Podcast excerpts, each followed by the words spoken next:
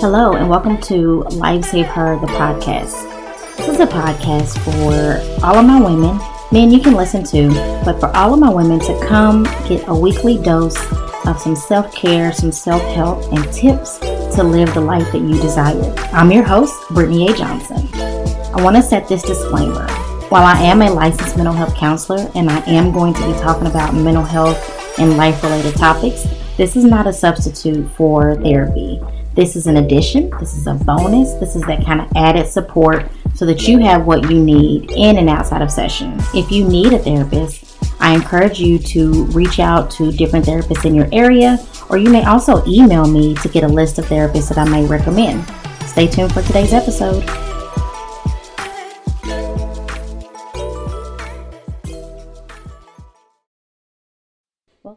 Today's episode. So, today let's talk about disappointment and the trauma responses that uh, disappointment causes or is a result of, and just kind of, you know, things related.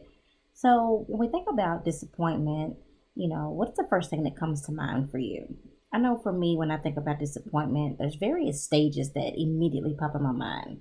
The first stage that pops in my mind is seeing a child, a small child, you know, between, you know, primary years, right? So five to eight, five to 10, and they are expecting something, and then all of a sudden, you know, it just doesn't happen for whatever reason. So that's the first image I get of disappointment. It's just seeing a child's face that just looks completely heartbroken because something they're expecting doesn't, you know, didn't pan out.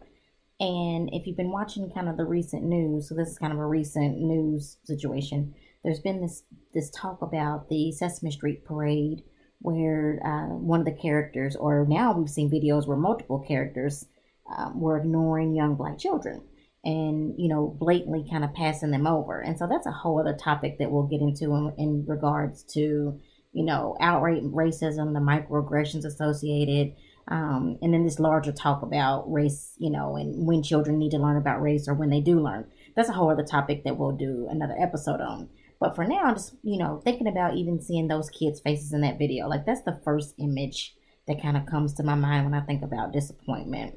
The next image is kind of an image of a teenager, right? So this teenager is, um, you know, with friends or thinks they're in a friend group, and then all of a sudden they learn through some probably dramatic situation that they actually were not as close to these people as they thought. And if you think about any movie, any teen related movie in the last 10 plus years, that's kind of a common theme in those movies, right? So that's probably where that image of disappointment comes from for me in that regard. The next images are, you know, adults and young adults. Um, and just looking at the disappointment of a young adult who's, you know, worked really hard, you know, let's say college student or, you know, trade school. You've worked really hard, you've studied, but you still quite don't make the grade you're expecting or something in that regards. So those are kind of the common images that come up for me when I think about what does disappointment look like? How does how does it show up for people? But there's an area of disappointment or a category of disappointment that happens in adulthood that we don't talk about. And as I start digging and thinking about and looking at why is it that we don't talk about adult disappointment? What what is it about disappointment that makes us as adults do everything in our power to avoid it? And so, one of the things that immediately came to my mind was the fact that disappointment typically is coupled with embarrassment. So, if you are embarrassed about something, you're probably not going to want to talk about it. And disappointment tends to come in there as well. But there's also this other category that I see a lot of. Um, and women, this is kind of for us. Men, I know that this happens for men as well, but I'm going to kind of speak to the ladies for a little bit. So, ladies, you know, we have this area of disappointment or the way to avoid disappointment, so to speak, is to be low maintenance, right? How many of us, how many of how many people do you know, you know, pride themselves on being quote unquote low maintenance in an attempt to not be disappointed or an attempt to be to be more appealing to the opposite sex or appealing to a partner that they're looking that they're looking at or just appealing in general right so we have that type of disappointment as well so when we look at that type of disappointment, it's important too to think about where does that come from? Where what are the things that drive us to want to be low maintenance, right? And and that being a way that we kind of avoid disappointment. So this idea of low maintenance, um, in my opinion, has kind of come from you know society, come from popular you know popular societies, come from you know music industry, um, TV, and things like that, where you see you know women constantly looking at interviews that men do or talking to you know the male figures in their lives and hearing them say that they want a woman that you know lets them do what they want so to speak doesn't nag them doesn't ask a lot of questions you know doesn't necessarily need much uh, or require much of them. And so in the last 10 plus years there's been this increase of women really trying to live this low maintenance lifestyle you know you'll see women that say things like well i don't get my nails done i don't have to get my hair done because I don't, you know, I, am low maintenance. I don't need that. I don't want, I don't want a man having to do that for me, or um, I don't wear, you know, designer clothes because I don't, you know, I don't want to to do that, or I, that's not my cup of tea, or what have you. Now there are people who just are in that category, like me, for example. I used to love to get my nails done on a regular basis, um, but you know, as my kids got older and life got busy, that was just one of the things that I was like, you know what, I really don't want to spend time doing that anymore. It didn't give me the joy that it used to. And so I stopped doing it. It wasn't because I couldn't afford it or it wasn't because I wanted my husband to think I was more appealing. It literally was a thing where I was, you know, digging into myself on what makes me feel good. And that was one that just, it just didn't do it. I know it does it for a lot of women. And that is, you know, that's what makes you feel good. That's your self care. By all means, I encourage you to do it as often as you can and need to. But for me, it just wasn't like that wasn't what filled my tank. So, but anyway, on to another tangent, right? So circling back to you just kind of being in this low maintenance. Um, we see women do that, and again, in an attempt to avoid the disappointment that would come if they were, if they did have an expectation or they did speak out loud about something that they were thinking about, and their partners or their potential partners or people in their lives telling them, you know, that we're not doing that. And so, a way to avoid that disappointment, right, is to be low maintenance or an attempt to be low maintenance. But when you stay in this low maintenance lifestyle for the in the hopes that someone is going to treat you differently or in the hopes that it's going to make you more appealing to a partner, what ends up happening is that you end up causing, you know, resentment within yourself. You end up causing an increase in anxiety and often depression because you have to suppress things that you really do like or things that you really do need in order to not be disappointed. So if you are in that category and, and you're noticing that your attempts to be low maintenance are starting to cause you to have some stomach pains, some chest pains, um, other signs of anxiety, right? Your palms are sweaty, your back is hurting, you're constantly having headaches. It might be time to sit down and evaluate is it really worth it? And as a therapist, you know, my first go to is more than likely not. It's more than likely not worth your health, your peace to appeal to another partner. Because if somebody is going to be your longtime partner the the way that that those relationships really work better is when both people are coming into it as as themselves and getting their needs met and meeting needs you know as themselves. You're not doing anything that you can't maintain. And i have this conversation often with with with people sometimes it's in sessions with couples but most of the time it's this kind of individuals of really looking at what are the things that you need to do for yourself, right? What are the things that make you feel good? And if you are trying to be low maintenance just in this attempt to make this person appeal, make you be more appealing, then more than likely you are having to do things to suppress your own needs.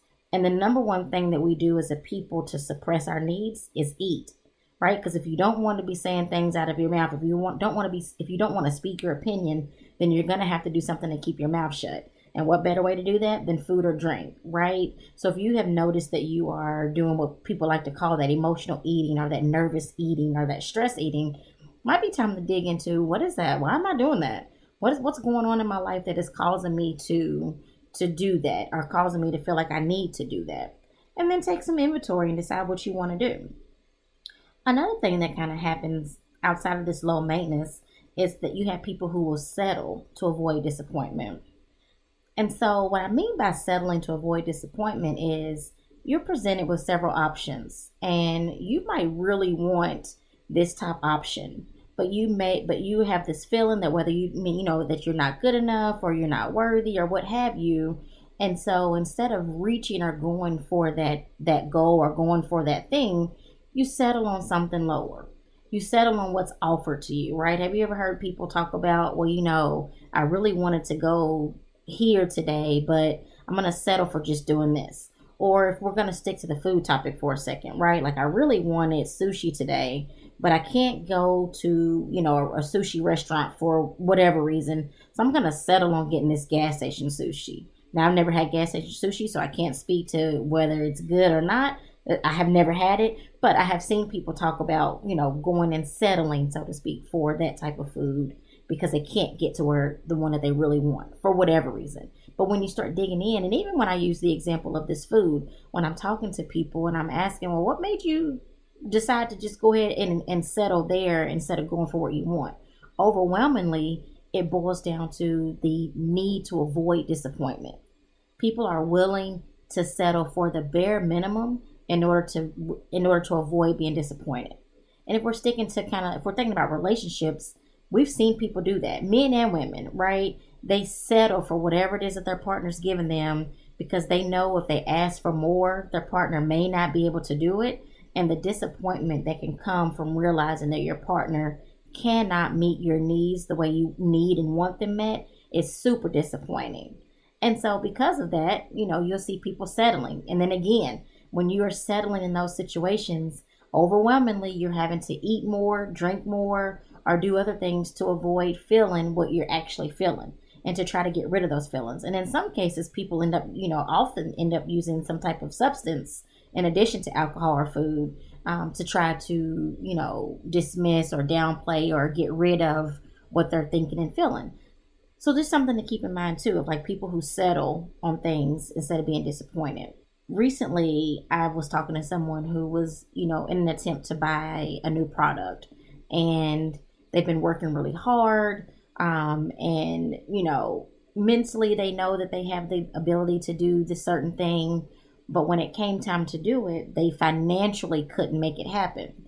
So instead of just being able to acknowledge, even for that brief moment, that they financially were not in the space they wanted to be in, they just immediately started going to, you know what, I'm gonna just go over and do this instead. So, you know, because I don't want to acknowledge or I don't want to feel the fact that I can't do what I really want to do.